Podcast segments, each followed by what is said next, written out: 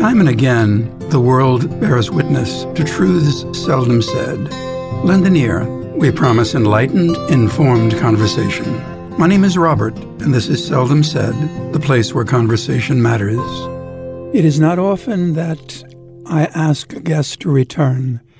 In this case, it's a special circumstance. We are much honored and pleased to welcome back again Lama Pema Dorje, who represents, as an individual, as a monk, the Tibetan government in exile. This is the place where conversation matters, and today's conversation will matter a great deal. Welcome to Seldom Said, Lama Pema. Thank you. Thank you very much. I want to con- congratulate a holiday, uh, Halloween holiday for everybody. marvelous, marvelous. Lama Pema, if you could, for those who did not hear an earlier discussion, can you discuss your background, where you're from, where you have been, and what brought you to this time and place? I was born in Tibet, uh, 1953. Uh, in Tibet, as a nomad family, we have uh, animals. I live with animals. My parents lived with animals independently. No, in our country, we, that time we don't have police. Uh, very peaceful. So then, in 1949, Chinese occupied Tibet. So we start running away from our life, danger of life. So we left our animals, everything, mostly everything left in Tibet, and we escaped from Chinese invasion, and we came to Nepal, and then we tried to come to India. I lo- on the way to the Nepal and India, I lost my both parents, and then I became an orphan, and then I Finally, I was got by His Holiness Dalai Lama, and he sent me to school. And then after school, I joined a monastery. I was working in a monastery a couple years, and then they sent me to uh, our center in Hawaii to to teach about the Buddhism. And then in Hawaii, we have a nice place to live, but uh, not too much to do. It's uh, not too many people there, so I choose come to New York to talk about situation in Tibet and what's suffering in Tibetan people in our own country, what is happening, or how they're destroying our culture, religion, and race. So that's why I come here, uh, try to uh, try, try to raise my voice about truthful what's happening in Tibet, and um, great my friend uh, Robert. He helped me to come to here to give me this chance to talk to, about these situations. Thank you very much. Every son who has ever lived has wanted to please his mother. Can you describe the promise you made to your mother to become a monk? Yeah, I was uh, nine years old. My mother passed away almost passing away like 10 minutes, maybe 15 minutes. So she asked me to be strong and she asked me to do certain things like to become a good person or become a monk. And then I said, I, I have to promise because I said, she's dying, so why not I say yes instead of saying no? So I said yes, everything yes. Then she says, Do you know what is a monk? I said, I don't know. So she says monks is a good people to help people, but their life is struggle. So if you don't want monk is fine, but you have to be a good person. I said, okay. So she says, what is good person? I said, I don't know. So she said, be friends with everybody, either rich, poor, anything, any people you see, just be friend with them. Then it's okay. So I tried that. So I was in the school when I was young, a couple of years. I was uh, very nasty, very angry, and then our schools, Tibetan schools, which is uh, run by Indian government, but teachers are Tibetan Buddhist monks, so they taught how how the negatives hate, anger, desire. So we learn something that, and it reduced my little bit my negative thought emotions Then after that, I joined a monastery. Of course, whole Buddhism systems is not hate anybody, even uh, even uh, books. So slowly, slowly, I have lose my strong anger, but I have anger. And I'm not saying I'm overcome the anger, but much better than before. So I become monk and try to whatever my mother asked me to do th- through this path. I can walk, serve other people easily by myself. How long did it take you, Lama Pema, to feel that this was a life that you would enjoy? How long did it take to say to yourself, I am now a monk? When did the struggle to become a monk stop? Before I became monk, I was working here, then going to school, everything. I struggle a lot. So I see it, eh, nothing is too much beneficial for this life as well as future. So I start, yeah, my mother's advice or wills, I have to fill up and I will do better for monk life. So I joined a monastery. So since I joined monastery, they're teaching me how to be a behave and uh, not to hate not to uh, how say to reduce your desire, to reduce your pride, jealousy. So those uh, they teach me what the consequence of those things to provoke them. So I learn it. It's much better. Since then, I got uh, a duty to work for the monastery. So I feel. It's uh, useful to be a better peaceful than an anger, angry way, negative way. Many people will hear that word monastery and remember a building they walked past, but they never went inside. What was life like living in a monastery? It's not easy life for the mundane mundane way. We we have lots of restrictions. We have vows like uh, fully ordered monks have a 253 vows, even not walk on the uh, meadow grassland, not to cross the river. So much we have to to not to take everyday shower. Those are small things like because you cannot nice looking too much for yourself because if you do that somebody distracted get rise a desire against you it's caused by you it's negative karmic result comes to that person. So that's why so many vows we have. So, but if you follow those rules, once you become uh, understanding those uh, consequences of those actions, it's uh, useful. It's wonderful. Especially those vows based on uh, we call the six perfections, which is uh, whatever people like need it to try to supply need things and not only the material things, advice, whatever you could help those things, and you follow the rules, discipline, and also you have to be a strong and perseverance to help, not to get tired, to work hard to help others, and also you have to concentrate on what you're doing, not to make mistakes on that, and all these understanding comes from the wisdom part.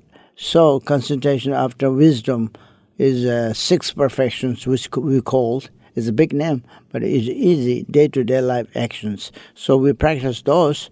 Every monk practices those. So that's very helpful. It's very beneficial. Some time ago, you shared your lesson with students of mine. One student still speaks of it. He is very close to his father.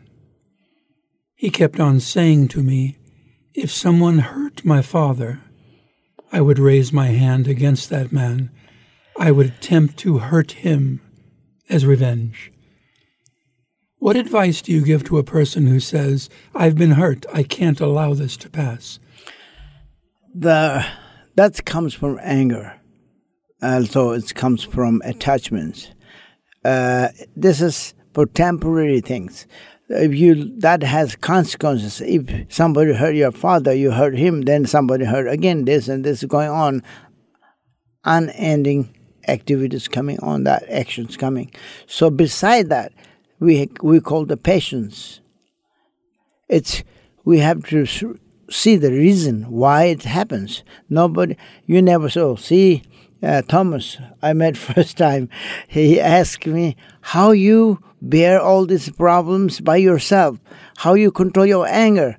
I said, uh, he example me. If I punch you right now, what do you do now? I said, I'm not going to punch you back. Why? I said, because um, if I you I never did nothing wrong to you. You never said nothing wrong to me. The first time you met and you punched me, eh, I believe I did so many lifetimes. Somewhere I mess up with you, so now you pay my bill. So I take it on the rejoice it, say thank you. I paid my bill. One of the my bill I paid today. Thank you, I say. I never get angry with you. So he was so angry, he hit on the floor. but he he really changed. Later on, he says it's very useful. Uh, he it's working for him. So because that those all have reasons. It's based on a reality. I hate somebody, you hate somebody, hate, hate, hate. Then you become lonely in the middle of million peoples you want to live, share life, you have to live with the people. You're a human being. You have to live there, enjoy life with the human beings. So you can't hate anybody because we call the interdependence. Every day to day food, shelter, life comes from others' help. It doesn't come by automatic, whatever you need it independently, anything. It's interdependence. We all depend each other. So we live together, help each other, we will have a good life. We hate each other, live together, is a very misery life. So based on that, Buddhism says, don't fight, don't beat, don't no revenge. Revenge is very different for the temporary, mundane way. It's not uh, forever. Our life is short life during your life, you cannot hate anger with others and make problems with others, and you, you have to pay the consequences somewhere. So that's why we try not to hate anybody. Many people presuppose that Buddhists do not care about life and that they will not protect life. Gandhi, in bringing up his philosophy of satyagraha, often said that if he had been in Nazi Germany and he was being forced in a camp, he does not know whether he could be passive. He does not know whether he could accept. What is your answer to that? We had a terrible incident just recently now against uh, a religious group. What is your advice to a person faced with that kind of hate? Well, in Buddhism terms, we don't hate the person. There is an example I came with a stick. I don't know Robert. I hate on him, right? But I, I hate on him hardly. And he, do you blame you? Uh, do you blame on me or a stick? if the stick were to be responsive, I would blame it. But we live in a society where men hold sticks. So, do you feel there is evil in the world, Lama Pema? Of this because of this ignorance, misunderstandings, desire, pride, jealousy makes this evil world. You know, it comes in a negative way. But we have to blame not the person. In Buddhism terms, if I hate to stick on him, he blame me. In Buddhism, don't blame me. They blame my hate, anger, because I was the same as a stick used by I was used by anger. So that's why through that we don't blame on each other like, oh, you did this, you, I did this to you. No, because anger is the problem maker. Reduce the anger. Jealousy is the problem maker. Re- reduce the jealousy. Reduce the pride. Reduce ignorance. So there will be peaceful coming. You mentioned that one of my students, Thomas, he always tells me when we meet that you introduced him to meditation. Yeah. And it made him nervous at the start because he suddenly felt himself drifting. How do you explain meditation to Americans who do not meditate, we run. Yeah, that's meditation is uh, it's not to keep calm. It's yes, it is because our mind is so how you say so pri- so quick. So what do you call the so fast? Yes, instinctive. Instinctive. We think just now you in China, you you just think in India like that. So too busy our mind, too busy to keep that down. You need to focus on calm mind. You have to calm mind keeps you like this. One road. There's so many cars going together. It's really very traffic, right? Same as in a mind. So many things going together. It doesn't work too much, but it's too much busy in the mind. So Buddhism says nothing can complete in that busyness. So you control one thing at a time, focus on that. Whatever thought arises, just like a thought arises as uh, waves on the ocean. How much waves on the ocean, it doesn't uh, disturb the ocean. Our thought, how many thoughts arise, if you don't focus, it doesn't disturb you. We focus one important what you're doing a project. Just focus that. Do that finish, then catch another. So that's called a meditation. So we have a vipassana, single point of mind, which is first you have to come by. You don't have to think anything. Just just think about the breathing or something. If you don't need to think breathing, just stop thinking. Try to stop thinking. Once you get that better, then you analyze the things. Are let's say anger how is anger? What the consequence? If I use cancer, I mean anger, what the consequences of anger? What the benefit in there? What uh, wrong things I have to pay for that? So you see the analyzing things, and then you understand which is what things you have to do through the wisdom. That's that's called the meditation. Meditation in Tibetan words is called the gom. Gom means get used to it. To make get used to it. We're within 30 seconds of our first station break. Again, I've said this before on other programs, but you can tell when a program is going well and it's highly interesting because it goes so quickly. We're going to be breaking. We'll be back in a moment, and we'll talk about Lama Pema's experiences, his beliefs, and what he hopes to do for his homeland today. This is Seldom Said. My name is Robert. This is Seldom Said with Robert Amato. Welcome back. My name is Robert. This is Seldom Said, the place where conversation matters.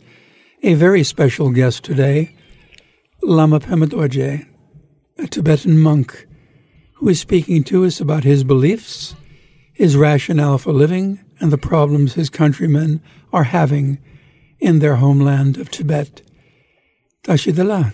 Tashidala, Tashidala. Thank you. Perhaps we could talk about the idea of language, how to speak. We began touching on that subject. How is the Tibetan language different than others that we encounter? How is the writing, calligraphy different?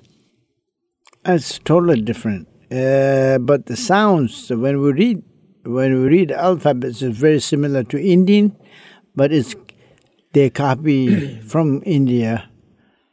Uh, but we have before that we have our scriptures, but uh, later on, uh, during the 8th century, the king took from language scriptures from Indian scripture. So it's similar when you read, but it's different writing, totally different writing. It's totally different writing. I think there's no one similar to Tibetan language. Mm. And also, it's very deep on the grammars, mm. and it's uh, it's very very good, very very deep, and it's very good in the poetry. Poet. I have heard Tibetan poetry. It's it's marvelous. One doesn't even have to understand what is being said to understand the beauty yeah. of the words.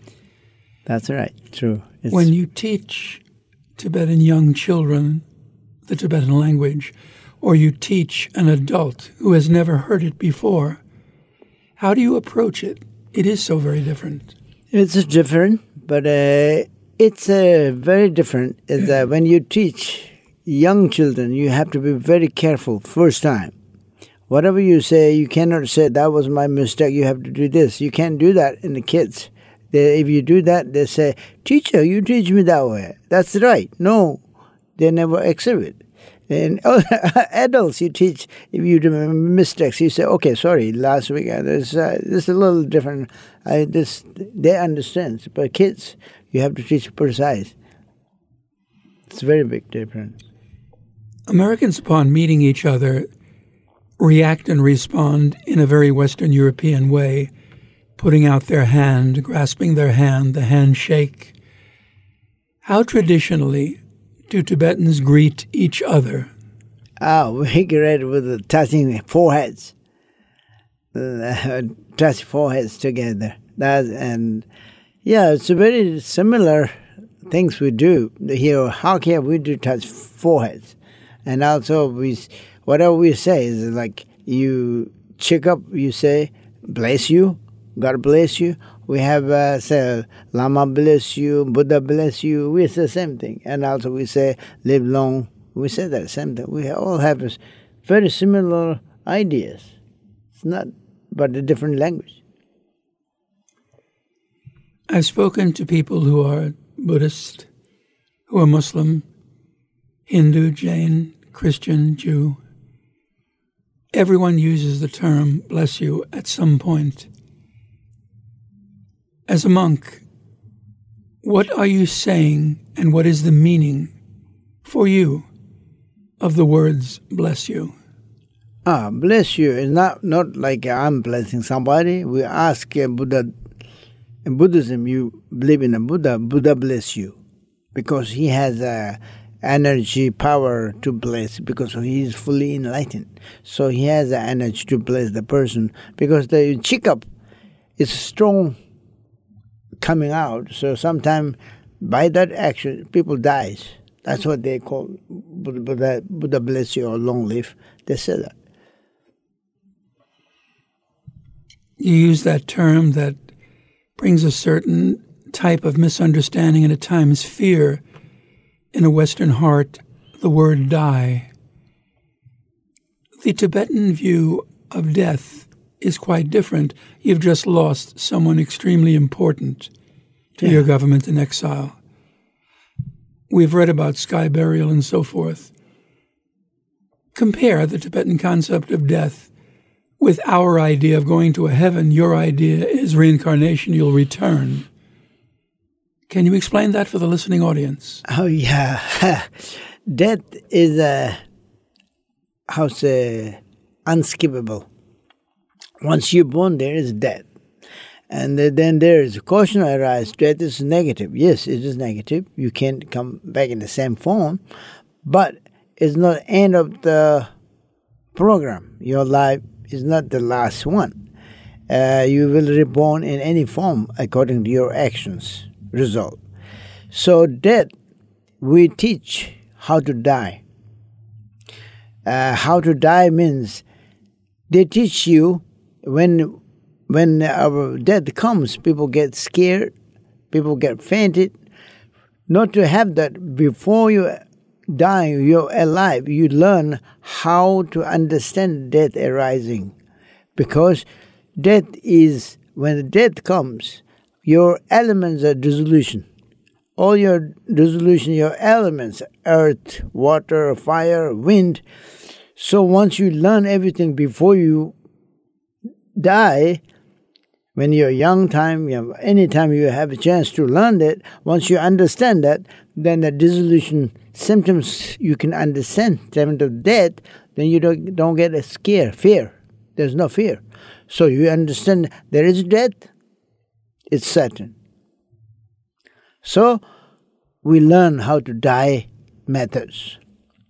So once you die, if you know this death is coming, for sure you're going to die today. So you have a chance how to get a better rebirth, you can make it.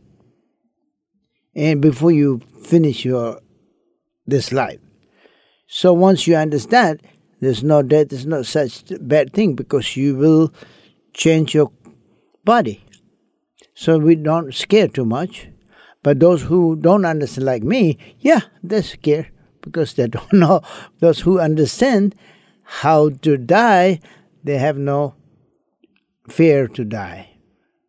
But they know where, what time, how element, uh, this elements are dissolved, where you have to think this thing, that thing. You remember your teachers, you remember Buddha, and that certain focus on how you meditate on them.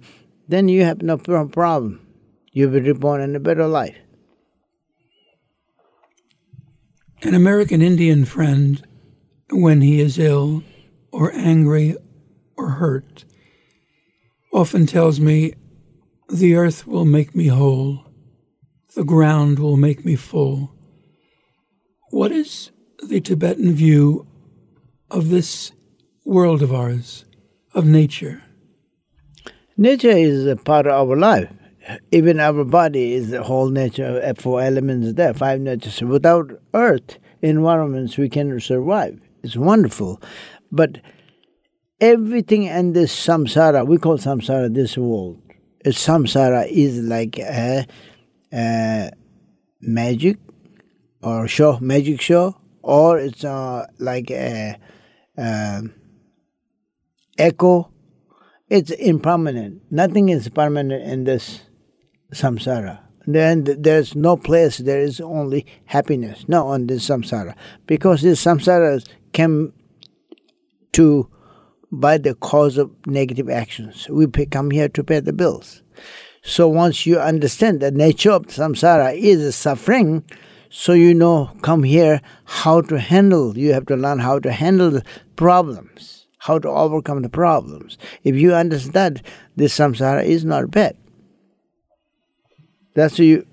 Anything that you can perceive, like oh, this will help it helps because you change your mind. Oh, touching earth will heal me. Touching this will heal me. That's like in our monastery we have Buddha statues. Statue is not Buddha. Statues, statues are material that can bless you. But form of that we imagine that's wisdom of the Buddha into there and that performs blessing to us. It helps. At the top of the Buddhist Tibetan hierarchy is His Holiness the 14th Reincarnation Tenzin Gyatso, the Dalai Lama. Who is the Dalai Lama? Oh, Dalai Lama is named since first Dalai Lama given by the Mongolian kings, uh, giving him a title Dalai, Dalai Lama.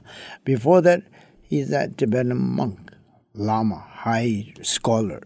And uh, but that Dalai Lama comes from uh, the fifth Dalai Lama or second Lama somewhere, uh, fifth Dalai Lama somewhere. They got that. But before that, Dalai Lama is from the beginning of the Tibet race. He's the first father of Tibetan people. We believe in that. He's a reincarnation of Avalokiteshvara. We call the Buddha Amitabha. So so he came into form to be a monkey, and uh, Tara, Mother Tara, she's the form of wisdom. She came in the form of a, uh, it's called a, uh, some kind of a female ghost form of that came in together. They made uh, six kids. That six sons, the race comes from Tibet. From that, Tibet race began. So he's the father of Tibet. then after that, he became the kings of all the kings lineages. He came in recognition of his. He came in the names of kings. Then after that, he became the teachers. Now, according to the time of what necessary in Tibet, he played a role in that. He came up to until now. He's a teacher. So the Lama is. We believe him. He's a our Lokiteshvara, which is the Buddha of compassion. When I had the pleasure of meeting him, and I don't often like to talk about self, I'd rather talk about the guest. It's always the guest program, especially a guest with your depth and intellect. When we met, he leaned into me and just softly chanted a prayer. Meditation and releasing that way requires incredible discipline.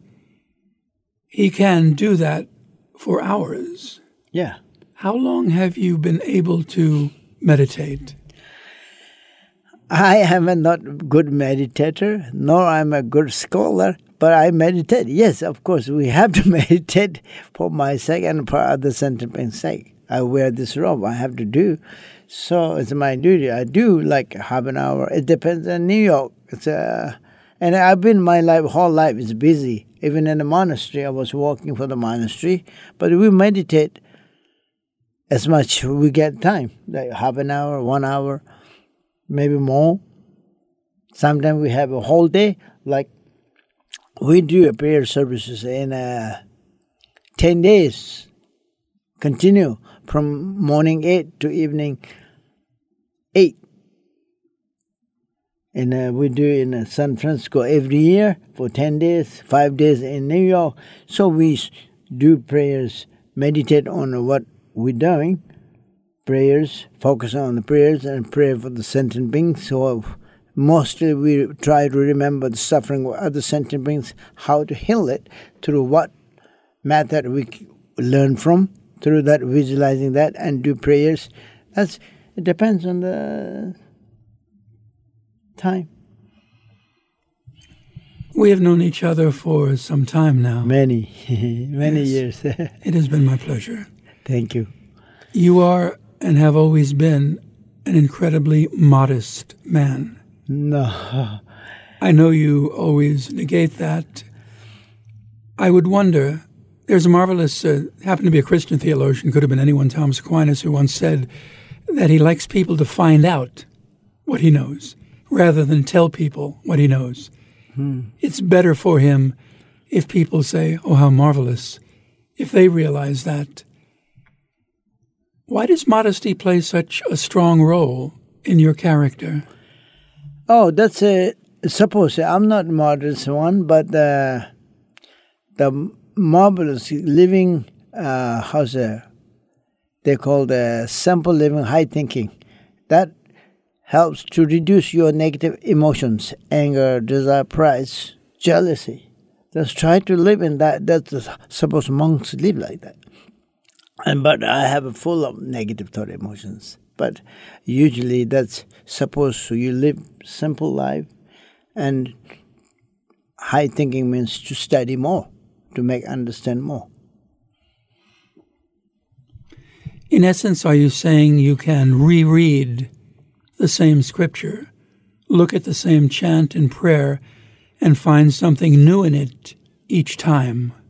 Yeah, that's the Tibetan language. It's very diff, and um, Hindi too. Hindi is very deep too. But compared to Tibetan, and especially for the Buddha's teaching, Buddha's teaching is very based on uh, science, reality, and philosophy and culture, and one thing. So when you read, if you're a good reader, first time you read, you feel cultures. Second time you read, some philosophy coming in there. Oh, that's funny. And then third time you read, oh, science in there too.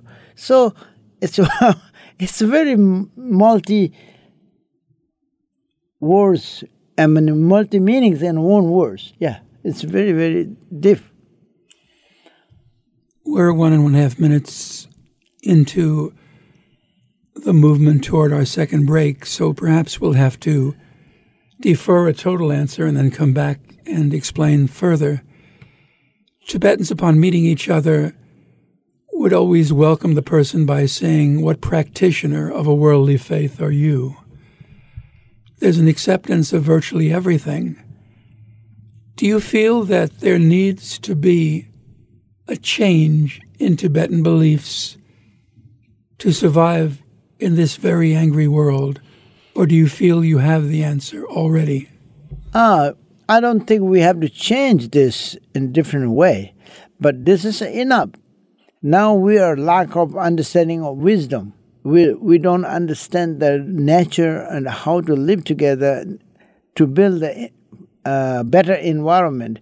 This only comes what we're living. We don't have a thousand years. We have no police, no army in the country. We live peacefully. so it's it's a this culture, this uh, what do you call the our religion made us that. So, so we even now, Chinese took over our country. The government destroyed their. We'll have to take the break. Okay. We're going to have to take the break and come back in a few seconds. Lama Pema, hold that thought because Tibet has a lesson for all of us. This is Seldom Said. My name is Robert. This is Seldom Said with Robert Amato. Welcome back. My name is Robert. Program is Seldom Said, the place where conversation matters.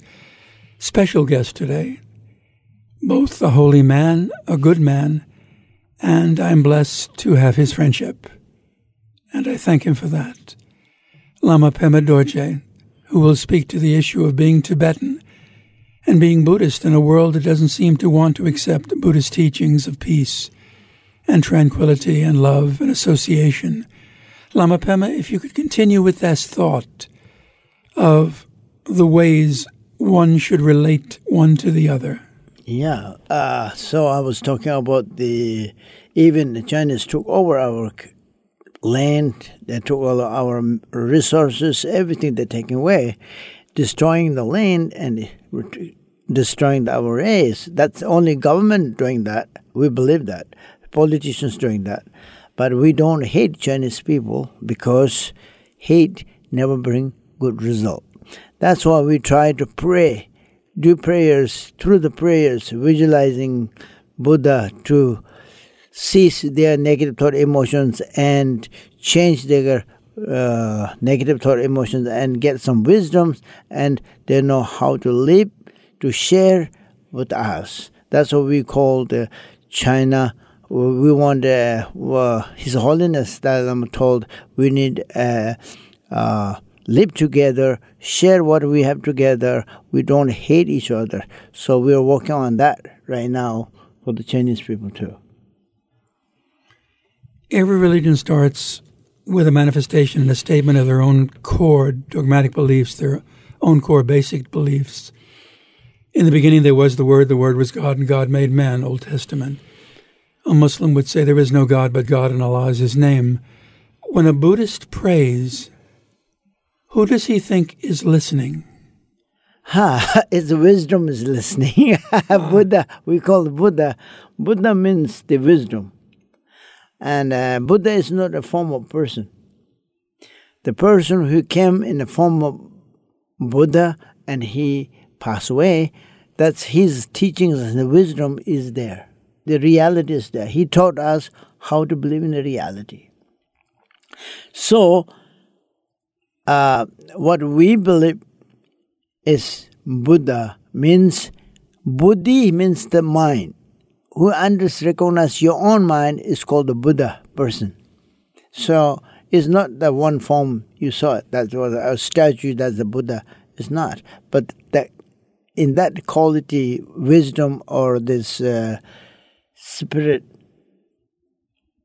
You call spirit? Yes. That thing is called wisdom. It's uh, not form. It's not in the form, not in color. It's understand through your practice, gaining through the practice. So, uh, when we are talking about the Buddhism, we always pray first Mother Sentient Beings. First, we pray Buddha who taught us this great knowledgeable scholar, historical. This person came to the world. He taught this as he fully enlightened. These things you do, you will be do same thing. You get same enlightenment. He taught us, so we follow the rule and we say, "I will do as you did it." So I want your not. I want be like you fully enlightened being to serve other sentient beings. So we called, after that, we generated bodhicitta, which is all sentient beings are my mothers. You cannot tell any sentient being this has never been my mother. No, we believe in many lifetimes, endless uh, times I was born in beings, not in human form, but any beings are born, there is a mother. So those mother give us life, pay their kindness. That's what we believe all mother sentient beings. All sentient beings we believe mothers. So that's why we try not to harm others. Our, our view is interdependence, and our action is non-violence, not to harm others. There is great beauty in such a belief. It is living life as if it is poetry, and yet your country is beset with an aggressive invader who is controlling your life. And unfortunately, at this stage in the program, it does seem a necessity to talk about what's happening in Tibet today. What is happening right now? It's very, very strict on Tibetan, especially monks and nuns, because they want to destroy our culture, our religion. That's why they, especially they target on the monks and nuns, scholars, and uh, those people who try to preserve that. They they put in the jail and working on that. It's very strict. So they try to erase, the government try to erase our culture, religion, and people. So it's very hard. But see, in Tibetans, according to His Holiness giving um, uh, advice to our Tibetan people, so we tried, for example, we try not to harm others. I said, for example, we last three, four years, we lost 150, over 150 people. They burned themselves in fire for the sake of our culture, religion, and people. So we, the people who burn themselves, kill themselves, why don't they can harm others? They can do it, but they don't do it to harm others. That's why they want support from the outside world to show our suffering they kill themselves for the sake of our culture and the people. See, 150, over 150 people, they killed themselves. But they didn't kill any Chinese in there. That's our action, not to harm others. Example. The English word for such action is immolation. Do you feel that it has changed anything? Not yet, but it will change it. Many ordinary Chinese have changed it, but government still it's hard to change immediate because their government, Chinese government is not in how you call the fearless. It's in a lot of trouble, lots of pro- program problems in there. That's why no, nobody is in secure. Nobody is in safe. So they they live in insecure, even the president. That insecurity does seem prevalent.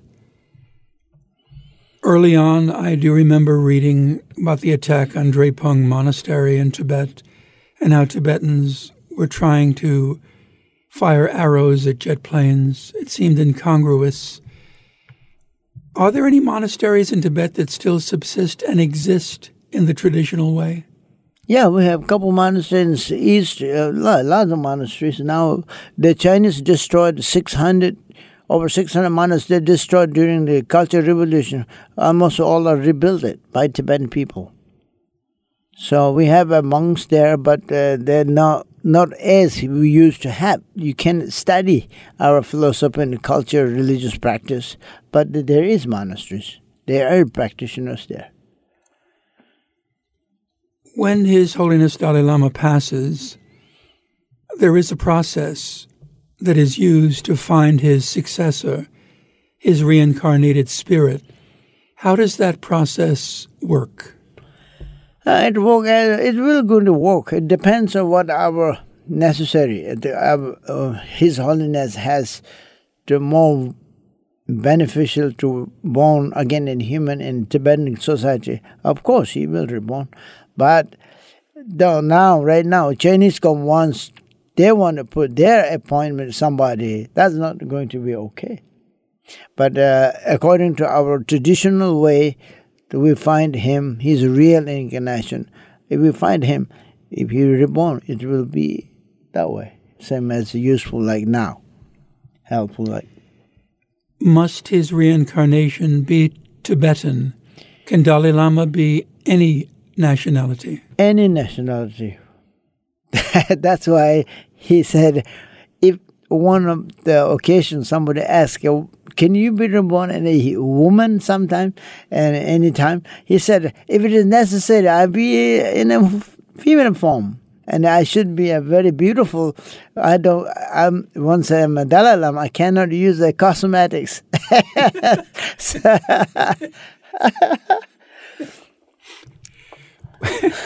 For someone in the listening audience who is saying to himself, "This exotic land, the Shangri-La, this literary land that we read about in poetry and see in movies. I want to go there. Uh, yeah, wonderful. Should they visit? Uh, now, not too much left, but you still you can go there and see them. Some leftovers. So Tibet is uh, very important, not only for the Tibetans. It's the whole world. It's necessary. It's a whole drinking water comes from the Tibet. Tibet is the what do you call the glacier Headwater. Well, water is from it's in Tibet, and the air is pure quality in Tibet. Now these days, Chinese people uh, fill up Tibetan air in the balloon and selling in China. And uh, water has eight qualities. Water, which is cold, chill, not hurting, drinking, uh, drinking it never hurts for the stomach, no hurt throat, it's no smell. It's pure at quality water comes in Tibet. Comes from it goes to all over the world. One water goes to China, one goes to the Vietnam, it goes to India, Nepal, goes to Pakistan, Russia. All this area, the water comes from Tibet. The Chinese have just completed a railroad line from the mainland of China into Lhasa, the capital of traditional Tibet. More Chinese are moving in than were Tibetans before 1947 48. Yes. What can people in the listening audience do to try to help? You cannot stop not Tibet Chinese coming in Tibet they're automatically coming because they have the way to come. They see the sources to live in Tibet. They have seen the, they, we have resources like gold, silver, uh, no, gold, uh, copper, coals, oil, and uh, diamonds. We have uh, asbestos. We have uh, uraniums. We everything in Tibet. So they have to come to share it.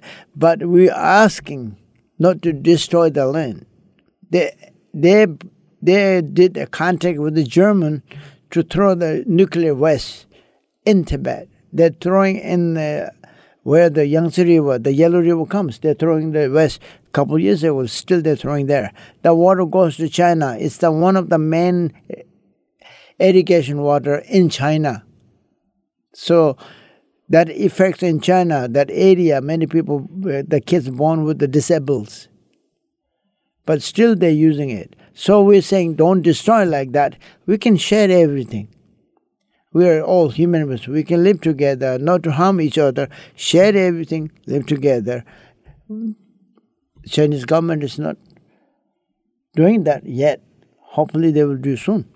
So I, we need uh, support to raise, to save the environment in Tibet, water, air, what we necessary things. The Chinese destroyed, except that. And uh, we save our culture and religion in outside Tibet. There is so much wealth in Tibet, so much natural wealth that would be valuable to those who think in the Western concept of money and purchasing and material goods. Are the Chinese sharing to your knowledge, any of the wealth that they have gotten with Tibetans? Chinese scholars, really scholars who understand the reality, they're writing lots about these things about in their newspapers and they're writing all over try to save Tibet. But government right now is uh, different. We are Americans living in this country, coming up to an election. Do you feel that the United States has done enough to help Tibet? They're helping. We need more help. we need more help, but they're helping. We're really grateful to uh, your government and your people's support, and uh, we are survived here. We are because your people, your government, and we're very thankful to that. But we need more support because uh, it's not easy to help uh, directly, but still we need support continue more than what they're doing now. I do know from our conversations that you have plans for the future. You do want to return. What are those plans? Yeah, I want to return. I want to build schools, uh, hospitals, whatever I could. It is necessary. Not I want to build some factories to build some make money. No, I want to build the education centers. I want to build the hospitals to the people. To, uh, those we need necessary in the countries like Tibet and China too. We just shared and took lunch together. You had change, coin and you left it with the woman at the cash register, telling her, You might need this more than I. How do you reconcile that belief with the Western idea of that 25 cents is mine? I'm going to turn it into a dollar. Uh, no, I don't do that. Uh, that's our Buddhist philosophy try to give anything one coin or 10 cents or whatever you have you can able to give to somebody. It's not because the other ones are lower than you or other one is uh, poor more poor than no not like that. It's just to make a wish to get the person eliminate his negative thought emotions and get understand more wisdom more wider and more become a wise person. For that we just make connection very often, particularly in Western cultures, we run from one minute to another. You seem to live every minute, which is hard for some people here to understand. You live every breath. Yeah, you have to live. They call uh, not I said, okay, I don't know too much, but I learned from my teachers and uh, His Holiness try to even one bread is useful to the other sentient beings. Our masters, Indian masters, they say, I want born in the earth, I want born as a wind, I was born as a water, I was born as a, a any substance that benefit other sentient beings. We've come, unfortunately, to the end of a marvelous program. Appreciate having Lama Pema Dorje. Thank you to speak to his issue and talk about his nation, Tibet. For those of us in the listening audience, for myself as a moderator, there are certain things that we'll file away and remember and consider and meditate and perhaps even pray over. But for now, those in the listening audience and my guest, Buddha bless you. Thank you. This is Seldom Said. My name is Robert.